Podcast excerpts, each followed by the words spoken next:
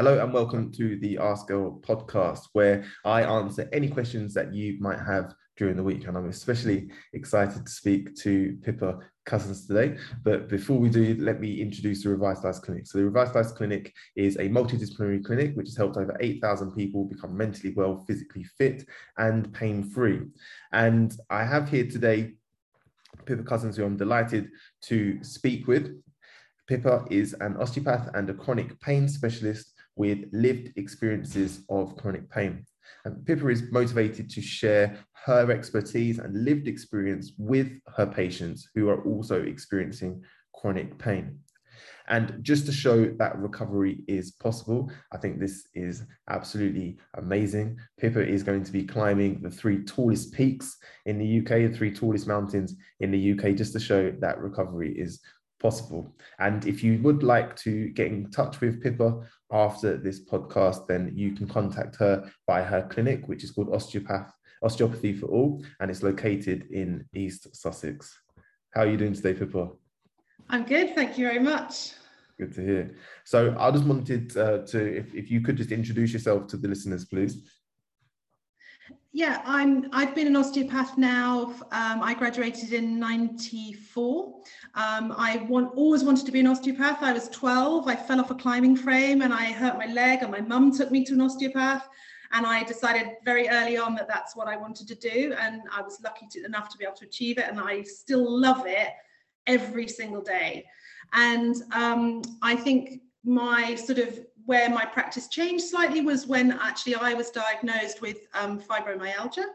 And so that was when the sort of the chronic pain side of things kind of more came into the picture. And could you tell us a bit more about your journey with chronic pain? Yeah, so my um, I I think funny enough, actually, when I often I talk about my story, my story started with fatigue, not pain. The fatigue came first. Um, I uh, I then the pain came a little bit later, and it was at a quite a reasonably stressful time of my life. And I had saw all the, you know, I'd seen the doctors, and I'd been diagnosed with a vitamin D deficiency, and then I had an MRI, and I was diagnosed with degenerative discs, and and eventually, um, eventually I got referred to the uh, rheumatologist, and we then um, came up with a diagnosis of fibromyalgia. And it was kind of as I left that appointment, I said, Well, I, I do plan to get better. And he then said, Well, then you probably will. And so my journey then took a turn when I discovered uh, an organization called SIRPA, the Stress Illness Recovery Practitioners Association. And I went to their conference in 2017, and it was called Chronic Pain um, The Role of Emotions. And I'd always been a little bit upset that people might have been inferring that this was in my head. But actually, in that conference, in that room, there were doctors, medics, all sorts of professionals who'd come in from all over the world to speak. And it was like they got it. It was like they understood it. They had the evidence to back it. They had a reason why it was happening and they had a way forward. And it was just, it was like a light bulb moment. And in fact, interesting enough, I had a pain free day the next day, which sometimes happens when you have these sort of revelations. Anyway, I then tried to follow the um, the program sort of by myself and with um, Georgie Oldfield's book, uh, Chronic Pain, Your Key to Recovery. And actually, I didn't quite manage that. So I then went to see a SIRPA practitioner myself. And that was the beginning really of my pain recovery. So I was probably in pain for pretty constantly for five, six years and uh, you know in the midst of it you you never think you're going to get out of it. You never think there's anything that you can do. And then as i say this this light bulb moment where you suddenly think hang on a minute there's a there's an answer to this. So i use the SIRPA approach myself to to recover. I would never say that i'm 100% recovered because life happens and there's such a big uh, influence between stress um, and emotions and pain that you know unless you were living kind of in a, in a bubble in kind of cloud cookie land i think you know you're never going to kind of necessarily be 100% but i would consider myself to be 98% of the time i'm, I'm fairly pain free and i then went on to train as a SIRPA practitioner myself and now i integrate the SIRPA approach the experience that i had and um, and the techniques and tools and approaches that I use to get myself better with my patients in clinic. Amazing. I'm just from what you've just said, I've just got a few questions I'd like just to dig a bit deeper now. I think some people find it quite interesting, but for me, I find it really interesting. So, yeah. first, first of all, when you look back retrospectively at the knowledge which you have now attained as being an osteopath and being a, as you say, SIRPA practitioner, yeah, can you can you ascertain or can you can you uh, can you think about or can you um, identify what your triggers might have been at that time to predispose you to suffering from fibromyalgia? Absolutely. And that's why when I say my, I always kind of feel that I start telling my story with the fatigue, but actually that's the middle of the story. That's like, that's the, when the symptoms started. But when I then learned what I learned about the approach, which is to look back at all those kind of major events that have happened in your life that may have triggered your nervous system. So sometimes they're smaller traumas, sometimes they're bigger traumas. But when you look back at them, you suddenly get this whole um, picture. You're like, hang on a minute, no wonder my nervous system is behaving in the way that it is and producing pain because I'd had a uh, I was at that point, I was a single parent. Um, I'd actually, my son, um, I ended up home educating him uh, because he really didn't get on well in school. Um, I'd been divorced. Um, but it, it, and those, you know, I'd, I'd then had to, you know, suddenly start earning more money to support myself. So you just, then we, we had to move house a few times when we didn't want to. And, you know, there was, so there were all sorts of things kind of low, you know, kind of more recent in that recent few years of history. And then when you go right back, actually, with what I know now, is that actually I'm a I'm an adopted child. Now I've had a wonderful life. I've got a fantastic family, but my in my infancy, it was uncertain, and and we now know that those triggering events can go back as far as very very early early early life. Yeah, there's a there's a fantastic, but I don't know if you follow um, or if you read any books by Robert Sapolsky. Um, so he.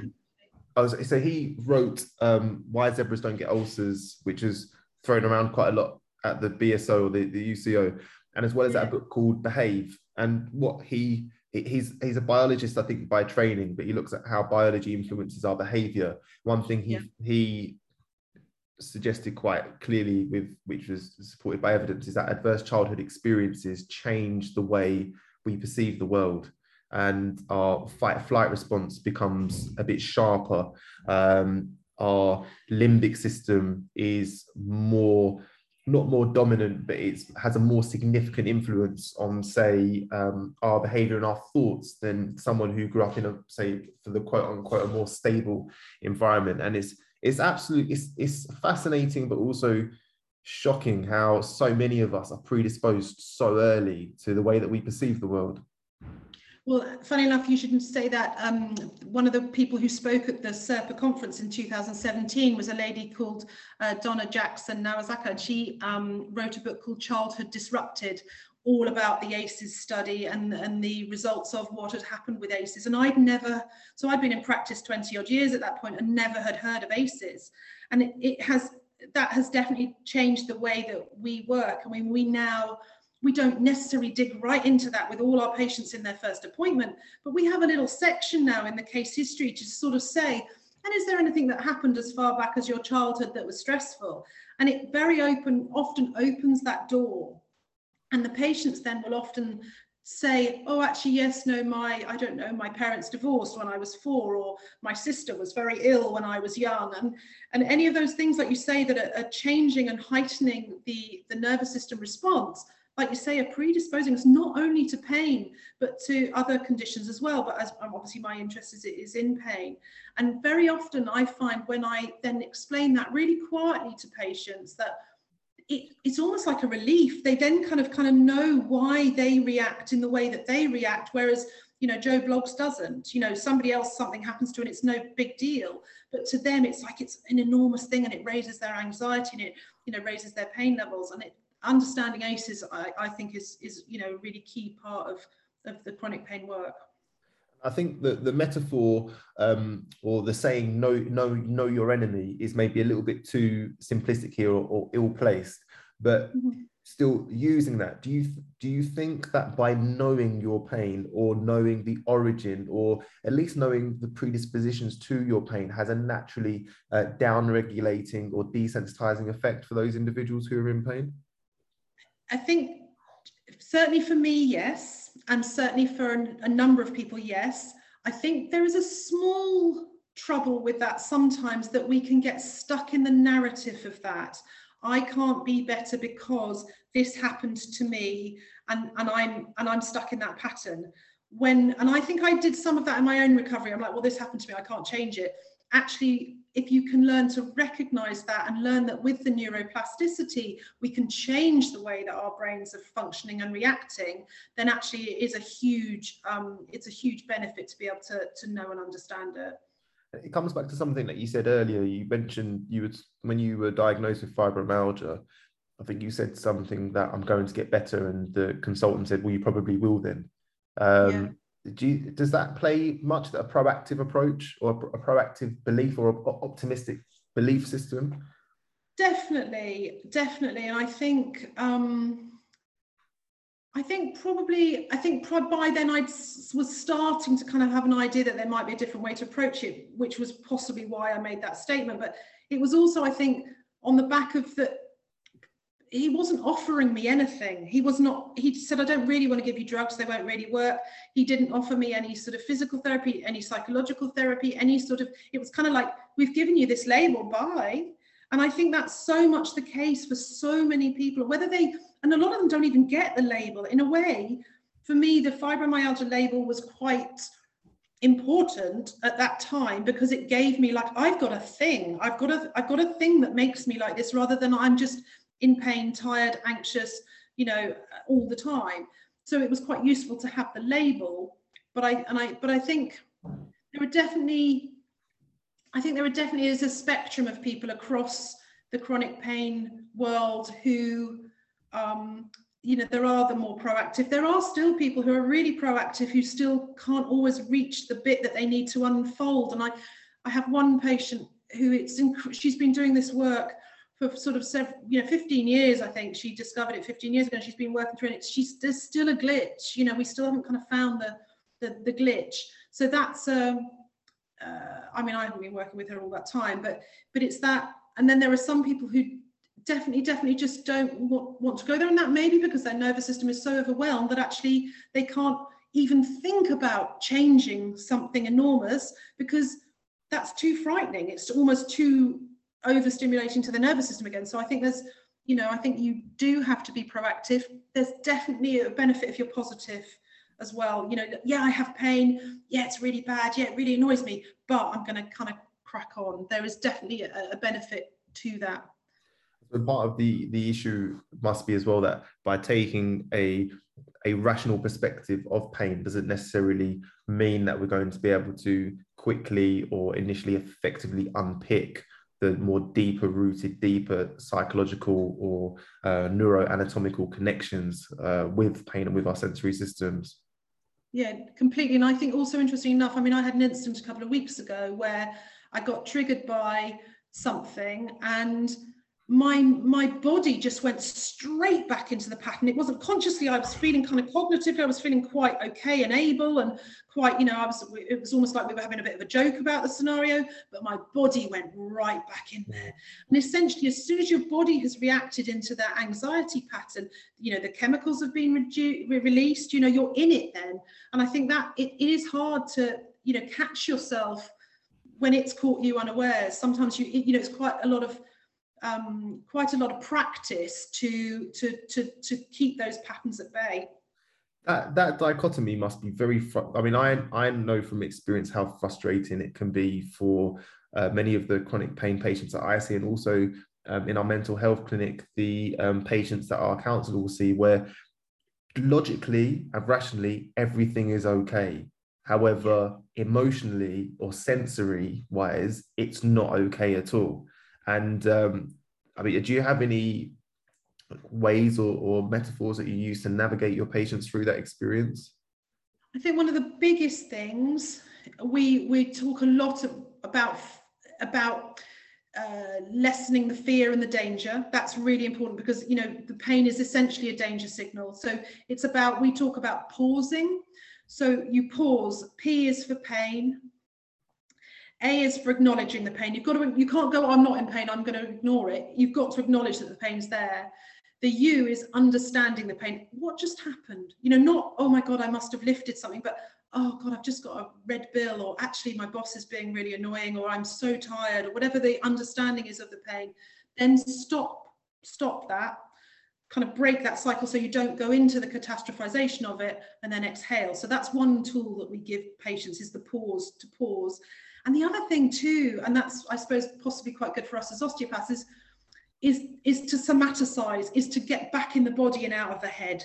So almost anything that you can do to um, activate your body. So um, we talk about havening, a, a, havening technique where you literally are rubbing the, the, the top of your arms, a bit like you would if you had a small child on your lap who was upset. You know, that's that natural thing to do. You can do that to yourself, essentially, to calm the nervous system down. Um, I'm a great advocate of um, Qigong, you know, getting people just that really gentle movement practice with the breath. That's a really great one. Um, we do an emotional awareness exercise where we get people to focus on the body and, and, and, and describe the emotion that they feel that arises from there. That's something really useful. But it's about I think a lot of it is about getting out of the head and getting activating the body, walking, dancing, sing, whatever you can do to get yourself out of the pattern in the head and back into the body. There's one interesting thing which you mentioned that I just wanted to explore. So you said that you don't want to run away from it or ignore it, and that you, uh, in in some ways, how you were describing uh, connecting to or advising that patient is to actually connect with the pain or connect with the area that is causing you pain. And I had a similar experience with a patient who was trying to use visualization techniques to essentially ignore the pain. And uh, what we did instead is actually going, uh, trying to locate the pain in her mind or locate the pain in her body and to focus on it and start to go towards and away so towards and retreat and she found that generally more desensitizing than what she was doing before. But it was also it also is interesting because it highlights a, a, study which I read on uh, Tibetan monks. So Tibetan monks, um, or the I suppose the Association of Tibetan Monks with Pain, the most um, the most well-known example to a lot of people is the Burning Man. So the, the Tibetan monk who sat down um, in protest and set himself on, or who was, was set on fire, and um, and didn't move from his meditative position. Now, the research shows that the, the Tibetan monks will experience pain more vividly. However, they will because they're focusing on it. However, they experience it as the observer, not as not as being in it. Um, so almost the equivalent of rather than being in a burning building, looking at a burning building on an HD TV or something like that. Um, why? So the re- and it might be a, a there might not be enough data out there to explain why, but is there any idea or any theory as to why that is? By going into it or observing it is more therapeutic than ignoring it.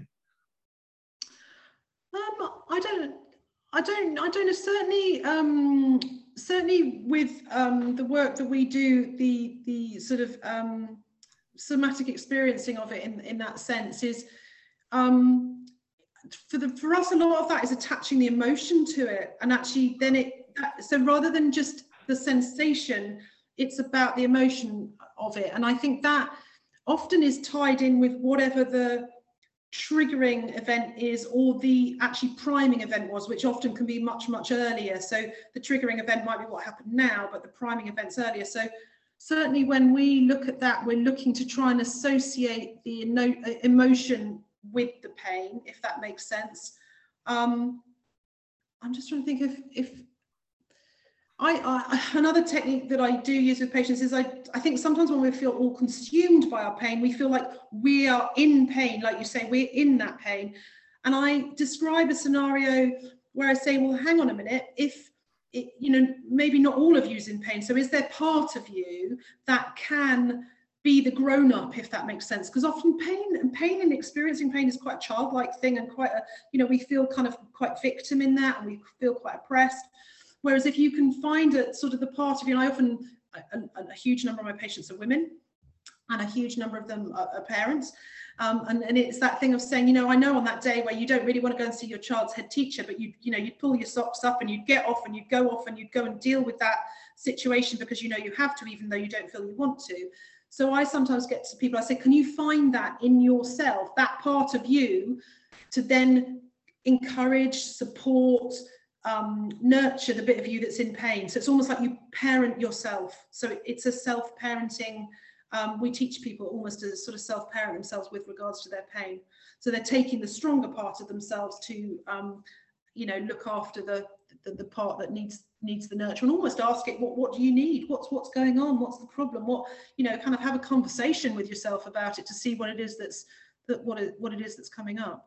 And just out of interest, because a lot of people would feel that pain is more somatics and more related to the body. But when yeah asking the pain or when asking yourself, what do you need?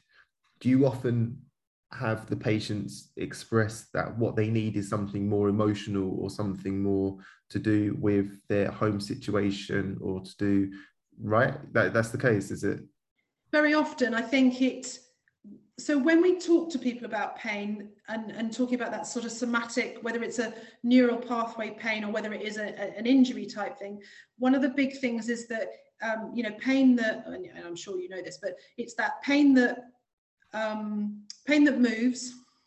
So it's not in one static place. Pain that varies. Pain that's not always there. So it's there sometimes really badly, but then the next day it's not there. Pain often, interesting enough, that's decreased when there is a distraction. So when you know people are out, oh, I went out for the day and I was absolutely fine, and then I was at home yesterday and it, the pain was really bad. Um, pain that doesn't follow a, a, specific anatomical structure. So it's definitely not, like you say, specifically in the knee. Doesn't follow a neural, um, a, a nerve root, um, like a dermatome or, you know, or distribution. It doesn't follow that. So or it's bilateral. You know, there's very little pain that should be bilateral if it's caused by tissue damage.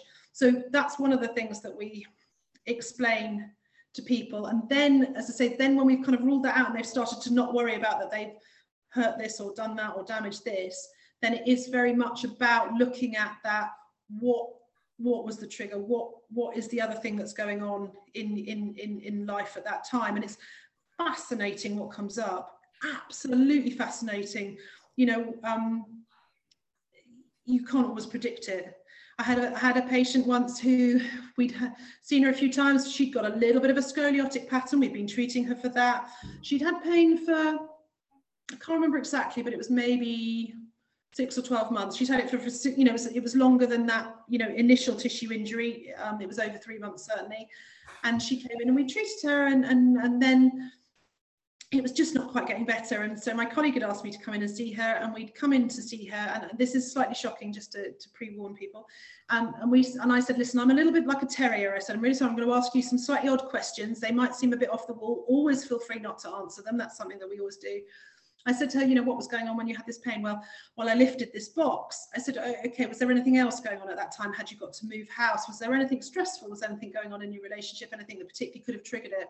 And she just said, she, and this is the shocking bit. She said, I was out walking my dog one day, she said, and I found a man hanging in the woods. And literally, we, we spoke about it. She had fantastic counseling, but had never put the two things, she'd never put that trauma of that event, the effect it had had on her nervous system, and her pain in the same box. They'd never been associated. So we treated her that it relaxed as it had always done in the treatment, but we spoke about this and we spoke about the nervous system while we were treating her. And then she came back, I think, one more time, and then the pain had gone. Mm. But it is that, you know, it just that sometimes, it, as I say, I do, I am a bit like a terrier. dig, dig, dig, dig, dig, dig, go at it, a little dig, dig, dig, dig, dig, dig, dig, you know, and sometimes it's not. Sometimes it does come back to a, you know, a, a physical thing, but we're, one has to be careful of bias when when I you know I'm like I'm always looking for that uh, little emotional nugget. And one has sometimes it is you know sometimes there's a fallen arch and you've you know you have got to look at that. Uh, and I we treat hands on all the time because you are feeling that with your your hands. You're feeling the tissues. You're feeling the response in the tissues. And that's the beauty of this is when somebody then describes an event and you sit and think nah that's not making enough difference under my fingers and then then this is not i don't this is my you know my according to Pippa, not necessarily according to the rules or the red, you know, the studies or whatever. But the most amazing thing is when they then latch onto the thing that's important, the tissues change under your hands, you know, without you necessarily actively doing anything, with you just listening with your palpating with your fingers, there's just this change in the tissues when they get to the bit where that's important. I love that.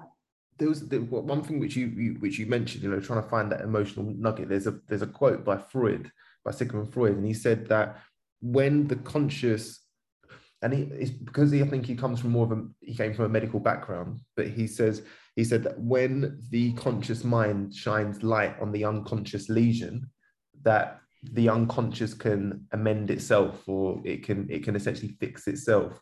And one that's what I found very, very interesting that when I'm having these naturally cathartic, natural conversations, inquisitive conversations with my patients, and it tends to go down a more emotional route, just them understanding or just them highlighting the link can be all the everything that they need. And i'm getting ready to implement certain cbt techniques techniques and motivational interviewing techniques and i don't end up not actually needing to use them at all because they're able to then figure it out themselves. It's magic that moment isn't it? It's like that it is absolutely magic. And and and there's you can i mean i have a box of tissues to hand all the time. You know i make my patients cry on a regular basis. Um, but it's that it is that it is that moment. And you can see the light come on behind their eyes and that realization of like oh my god. And also i think one of the biggest things that oh it's not actually my fault. You know it's they they it's suddenly that you know something happened to me and that means that this isn't because i'm a bad person or because i'm not trying hard enough or striving or whatever which often comes with the pattern anyway but it's that moment of like you say and, and often that's the it's like you've unlocked the door. And then there's this massive change within the system everything calms down and then you can start like you say sometimes then it's that you can then they can really start to teach their body how to change and that's when we will give all the techniques that we have kind of in our toolkit, but then they start to work. But until you almost have identified the bit that's locked it up, you know, it's difficult to, you know, sometimes difficult to proceed. But and I, I, can imagine that for, for a lot of people, um, when they're trying to overcome chronic pain, including including yourselves and yourself, and when you've su- successfully done so, it can be and this is from my experience with patients, is that sometimes they're under the misconception that if their pain returns or if their pain is able to return, that they never actually truly conquered it in the first place, which is quite an, uh, a, a misconception, right? Because trying to unwind these very deep, a lot of the time, very old neurological connections is like trying to remove the ingredients from a cooked cake. It takes a lot of time, it takes effort. But also, as well as that, I think sometimes people misunderstand that it also takes maintenance and also takes having assets in your routine and your lifestyle that maintain your progress so what i was curious of is is what do you do to maintain your progress so I, um, I, funny enough, I describe it to patients. My sort of metaphor for that is it's like growing a seed, and and the process of pain recovery is a bit like so we start off and we make a bit of a mess. We've got to get the weeds out the ground, and we've got to scratch the ground out, and then we plant a seed, and then we water that seed. And often that at that point it's really exciting, and the plant comes up and it's all going if we forget to water that plant, it's gonna it's gonna wilt again later on. So it's like that. It is about getting. We often talk to our patients about 15 minutes a day. Just find 15 minutes a day for that activity that calms your nervous system. That might be a walk with a friend. It might be a cup of coffee sitting in the sunshine in the garden. It might be meditation. It might be journaling. It might be uh, Tai Chi. So for my personally, um, journaling, um, expressive writing has been a hugely important um, part of my recovery. I think the reason being is that often we get stuck in a narrative that goes round and round and round. And actually, when you write it, when you put it on paper, you get beyond the first level of the story that I'm telling myself. You get to the bit that's underneath that, and you suddenly go, "Oh my God, no, no wonder that's triggering me because it identi- it's related to something else." So journaling is certainly a first port of call for me. Um, I uh, I love walking. Um, getting outside, moving is really often, you know, if I'm really agitated or in uncomfortable, actually, I can if I walk. By the time I'm about 20 minutes in, I usually start to feel quite a lot better. Um, the qigong tai chi again, really that was what I started with when I I couldn't swim, I couldn't go to the gym, I couldn't do anything else. I was too uncomfortable. I actually couldn't even walk at that point um, Tai Chi was really great, that really gentle moving type meditation. Um, meditation, I do, you know, I do a lot of meditating, not for extensive periods of time, but you know, 15 minutes here, 15 minutes there, and I'll pick one that suits what I need at that time. Do I need to reduce my anxiety? Do I need to calm my nervous system? Do I need to, you know, be kind to myself? um, what, whatever it is. And I've, I suppose one of the biggest things I've learned to do in the process is listen, listen to myself, my body, what my body needs. I'm a, I'm a great striver. I'm a great pusher. I'm a great one. I'll, I'll go, you know, I'm on to the next project and the next thing and the next thing. And actually, you know, sometimes your body's just going, oh, excuse me, could you just stop for a bit, you know? So I think those definitely, yeah, meditation, journaling, gentle movement um, are really, really great ones that, you know, I, I do all the time. So amazing. Pippa, I've got to thank you so much for your time today. And I was wondering if there's anything else that you wanted to, to share with anyone who, who might listen to this podcast. Um, I suppose I just uh, the reason I love talking about it in some respects is well, two things. One, from an osteopathic perspective, I so want all the osteopaths to know about this extra bit. Osteopaths are epic. Osteopathic um, medicine, the osteopathic approach, I think, is just brilliant.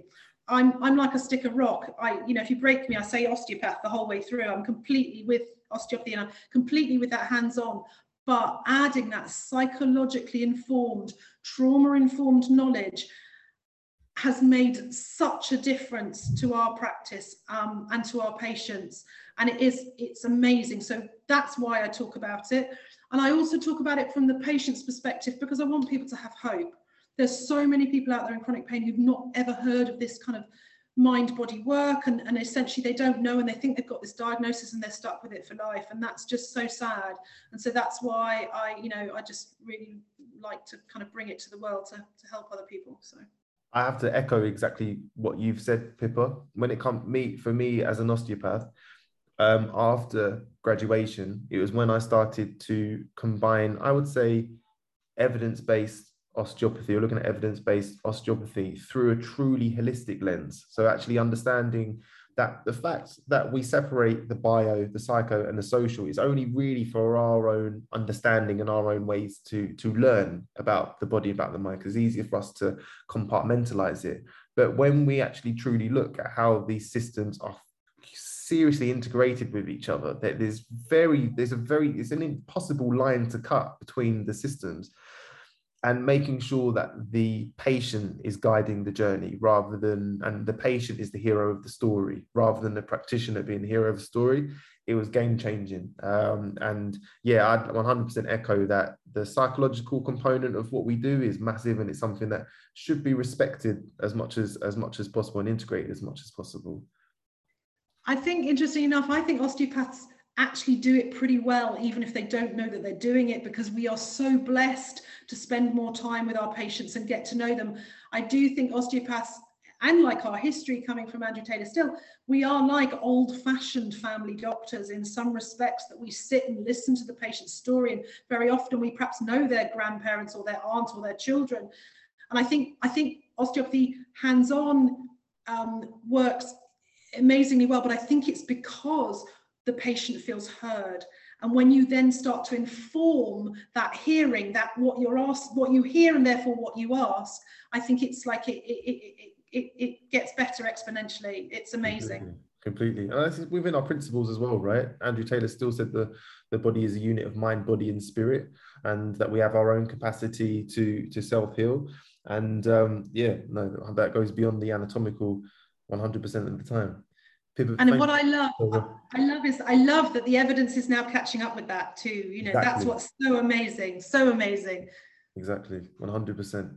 Um, I've had such an enjoyable experience talking to you today. Thank you so much for your time. I've learned a lot. And um, yes, I, I, what I'm going to do is post a, a link uh, to your website. And I, people, I take it people can contact you via your website and via the details on your website. So if anyone is in chronic pain and would like to visit Pippa, you know what to do. You need to go to, is it osteo, osteo, osteopathy for all.co.uk? Yeah. yeah? osteopathyforall.co.uk and we're in East Sussex. Amazing. Thank you so much for your time, Pippa. It's a pleasure.